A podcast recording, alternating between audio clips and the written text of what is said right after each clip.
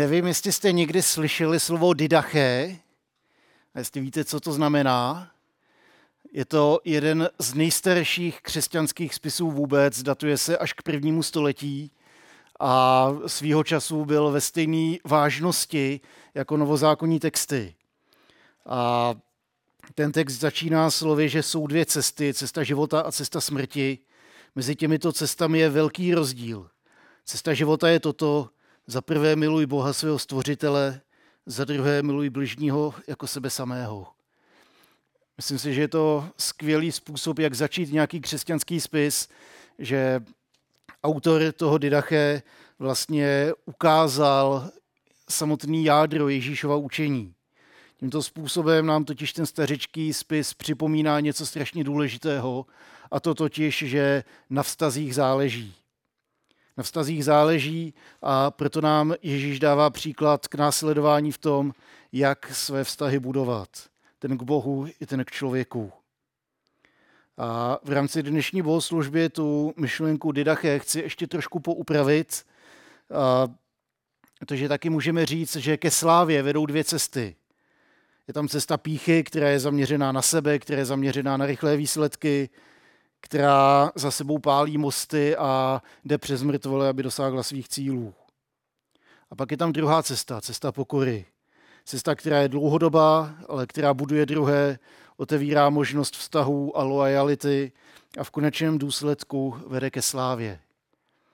A když jsem hledal nějaké příklady píchy a pokory, tak jsem si říkal, tak zkusím, zkusím říct dvě jména, které by tady mohly zarezonovat Nevím, jestli se všichni chytnete, ale představitelem té pyšné cesty, když jsem hledal, jak to zhustit co nejvíc, tak mě napad slavný rapper Jay-Z, který ve své době říkal spoustu namyšlených věcí a když se ho novináři ptali, jak to, že nepřispíváš na charitu, tak on odpověděl, už jenom to, že jsem tady s váma, je charita. Já vás oblažuju svojí přítomností a tudíž si toho vašte. Představitelem té druhé cesty, cesty pokory, tak je jméno, který by obzvlášť v našich končinách mohlo, mohlo taky něco znamenat, a to je Sir Nicholas Winton. Je to člověk, který byl úspěšný biznismen, obchodník s akciema a tady to všechno dal stranou a vlastně svojí pokornou službou a nasazením vlastního života zachránil 669 převážně židovských dětí, který vyplav, vypravil vlakem do Spojeného království. On ten čin nikdy nepovažoval za nic velikého a světoborného a nikdy o něm nemluvil. Dozvěděli jsme se o tom až v roce 1988, poté co jeho manželka, když uklízela půdu, tak našla vlastně jeho archiv a v těch materiálech vlastně se přišlo na to, co on během války udělal. Tak to předala nějaký historičce a v roce 88 v britský televizí BBC v pořadu That's Life vlastně zorganizovali setkání Nikolase Winsona s jeho dětmi. Velice, velice dojemný a velice silný příběh pícha, která vede k tomu, že se strapníte během deseti vteřin, anebo pokora, která vám zařídí mnohem větší slávu, než jste si kdy mohli troufnout doufat a o tu slávu mu ani nešlo. Spolu s váma se ale nechci koukat ani na Vincenův životopis, ani na texty Jay-Zho, ale do textu Filipským. A ten začíná právě důležitým, eh, důležitým řádkem. Pak je tam taková mesiářská báseň, která je velice známá eh, a víc o tom řeknu až potom, co to přečtu. Takže je to Filipským 2, 5 až 11. Nechtě mezi vámi takové smýšlení jako v Kristu Ježíši. Způsobem bytí byl reven Bohu a přece na své rovnosti nelpěl – Nýbrž sám sebe zmařil, vzal na sebe způsob služebníka, stal se jedním z lidí a v podobě člověka se ponížil, v, poslus, v poslušnosti podstoupil i smrt, a to smrt na kříži. Proto ho Bůh vyvýšil nade všechno a dal mu jméno nad každé jméno, aby se před jménem Ježíšovým sklonilo každé koleno, na nebi, na zemi i pod zemí, a k slávě Boha Otce každý jazyk, aby vyznával Ježíš Kristus je Pán.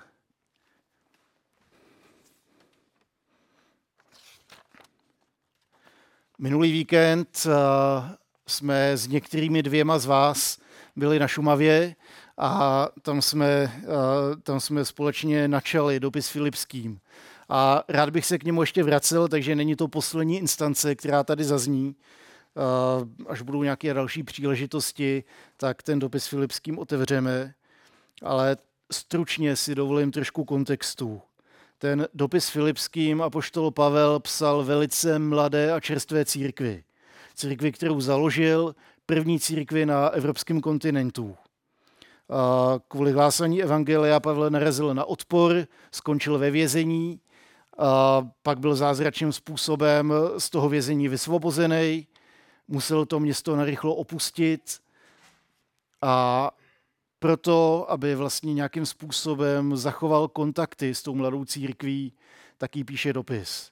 Protože musel ty Filipy opustit mnohem dřív, než plánoval, jeho plány byly jiný, musel narychlo odjet a teď tam zacha, zacha, zanechává mladou eh, církev, eh, která je ze všech stran v ohrožení.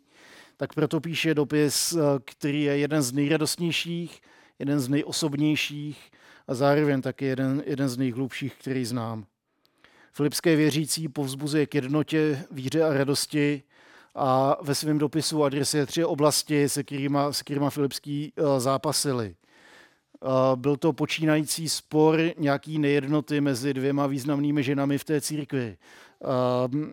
Eudí a Syntyché. Uh, ten druhý problém, který sužoval tu církev, tak byl strach z pronásledování, který se, který se na ně valilo. Filipy byla silně římská kolonie, všichni obyvatelé se považovali za římany a najednou tam někdo hlásá, že pánem není císař, ale nějaký Kristus. A tak zákonitě Pavel kvůli tomuhle začal narážet na odpor a později i filipští věřící. Strach je možná nutil trošku odpadnout od víry, Pavel je povzbuzuje, aby vytrvali. A to třetí ohrožení, který, kterému ta církev čelila, tak byly pronikající náboženský vlivy judaistů. Byly to vlastně pronikající náboženský vlivy, který uh, živou víru v Boha a nahrazovali to nějakýma pravidlama. A abyste byli dobrý věřící, tak ještě kromě toho musíte dělat to, to, to a to. Pavel se s tím musí vypořádat. A protože na vztazích záleží, na vztazích záleží uvnitř i vně sboru, tak Pavel píše filipským dopis, ve kterém je povzbuzuje k jednotě, povzbuzuje k radosti, která je zakotvená v evangeliu a vrací jejich pohled na Ježíše. Ten text, který jsme četli, je hlavní text celého dopisu filipským.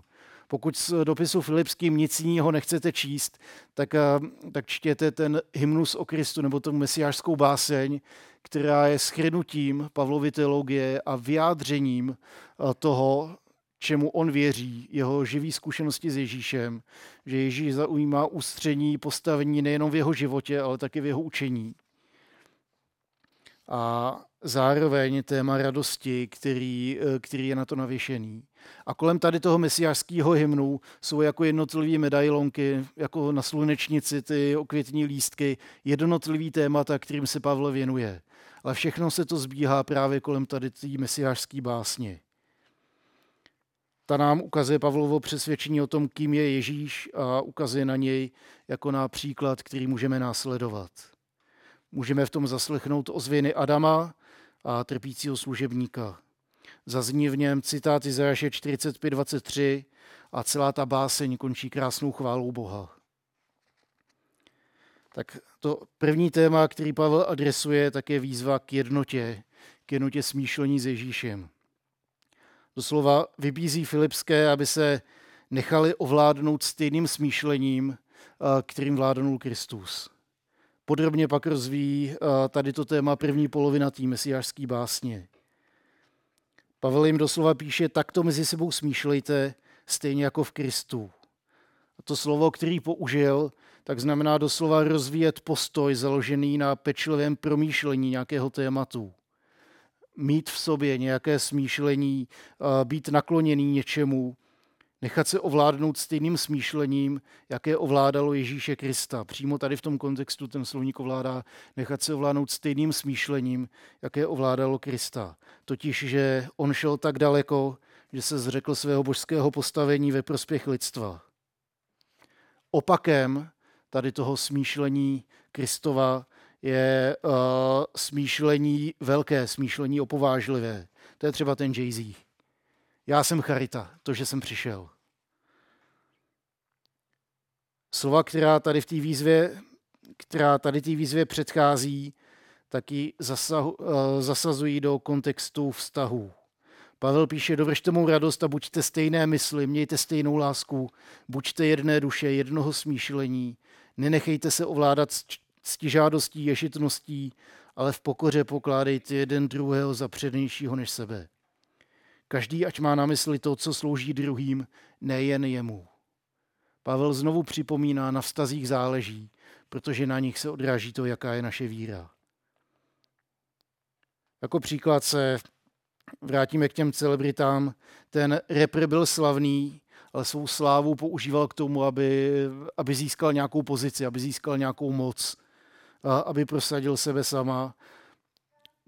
Tím pádem neměl žádný respekt ani úctu vůči svému okolí a ničilo to poslední zbytky vztahů, který se svým okolím mohl mít. Naproti tomu Sir Nicholas Winton ve 30. letech byl bohatý obchodník, ale tady to dal stranou ve prospěch druhých lidí. On platil ty vlaky, on zařizoval padělání dokumentů, on byl ten, kdo pomohl těm 669 dětem utéct do bezpečí. Nehledal slávu, ale později se o tom stejně svět dozvěděl, o tom, co on udělal pro druhé. Rozdíl mezi arogancí a pokorou jsou vztahy. A na těch záleží. Bohu na vztazích záleží tak moc, že jenom málo který téma najdeme v Bibli častěji zmiňované než právě tady to. A samozřejmě dokonalým příkladem vztahu k lidstvu je sám Ježíš, který ačkoliv měl nárok na boží pocty, ačkoliv sdílel tu, ten boží vysoký status, tak, tak se ho zřekl kvůli nám. Pavel touhle větou říká, že netrval na svých božských podstách, na které měl nárok, ale raději se jich vzdal, aby nás mohl zachránit. Ježíš zašel až tak daleko, že se svého božského postavení zřekl ve prospěch lidstva. Pokořil se až na smrt, aby se projevil jako skutečně ten, kdo Boha oslavuje. Můžeme narazit na tu paralelu Adama a trpícího služebníka.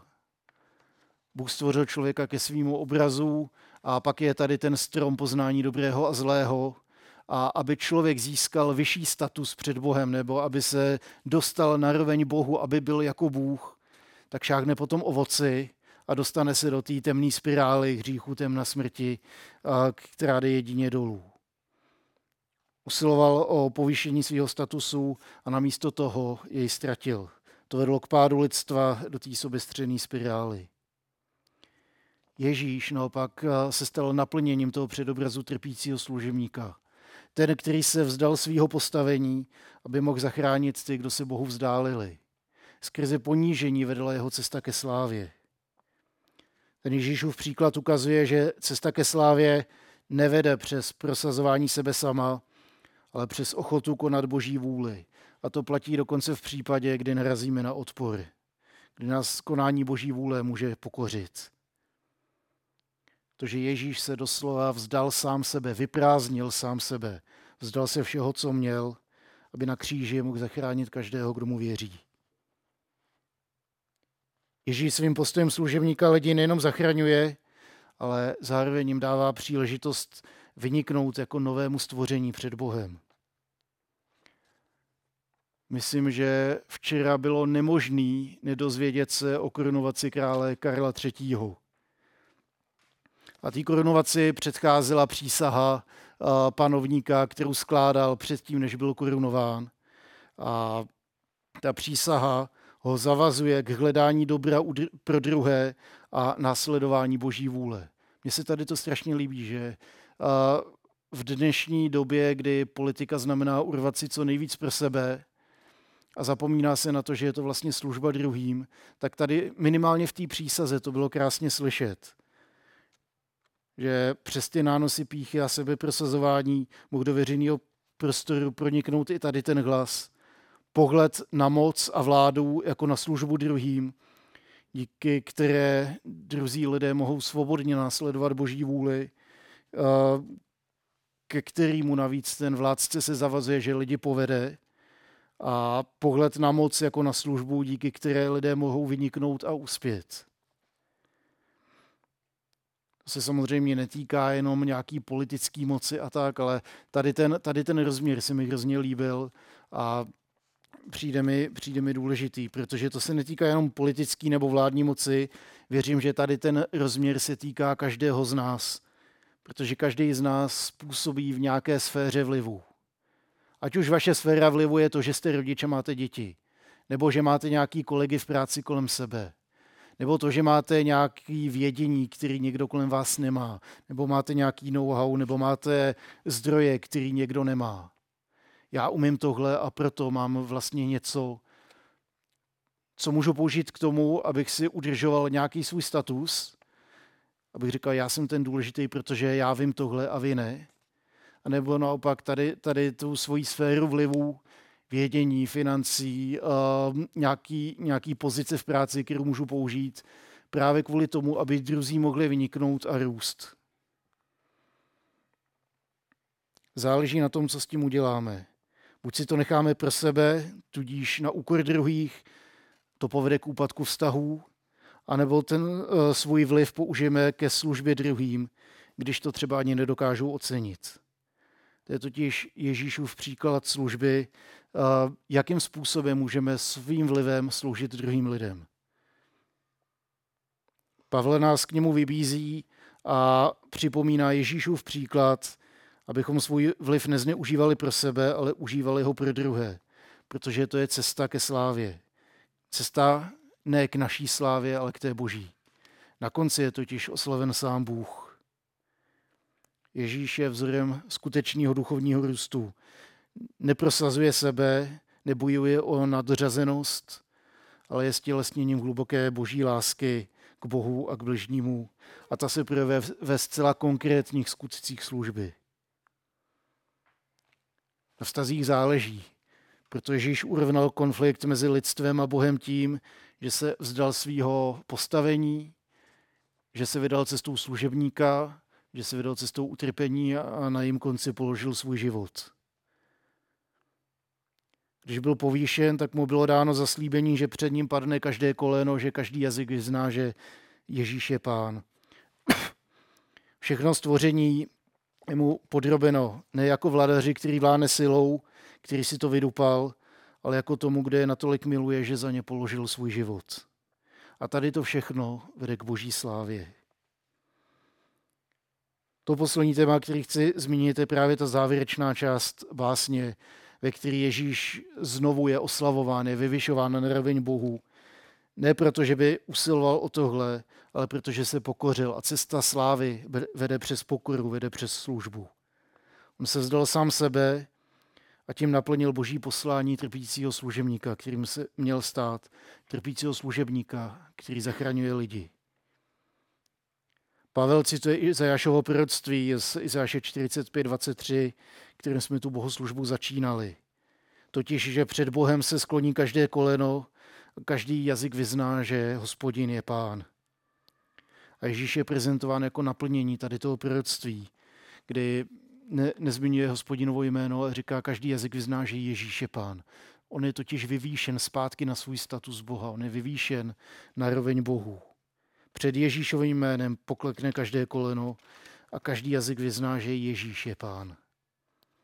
A to slovo vyznat znamená otevřeně, veřejně prohlásit, vyznat uznání, že to tak skutečně je, projevit úctu. Pavel tohohle Izajáše cituje a staví opět do středu zájmu samotného Boha a jeho slávu. Ukazuje podstatu služby, kterou je boží sláva, tím, že se vzdáváme svojí slávy, dáme vyniknout té jeho. Můžeme získat podíl na té boží slávě. Ne kvůli nám, ale kvůli té jeho. Můžeme se radovat z té boží slávy. Služba Bohu totiž vede ke slávě, která není naše, ale která oslavuje Ježíše. Tou mesiářskou básní, celým dopisem Filipským, ale protože ta mesiářská báseň je ústřední v dopisu Filipským, tak e, i tou mesiářskou básní Pavel adresoval ty tři největší zápasy mladého dopisu ve Filipách.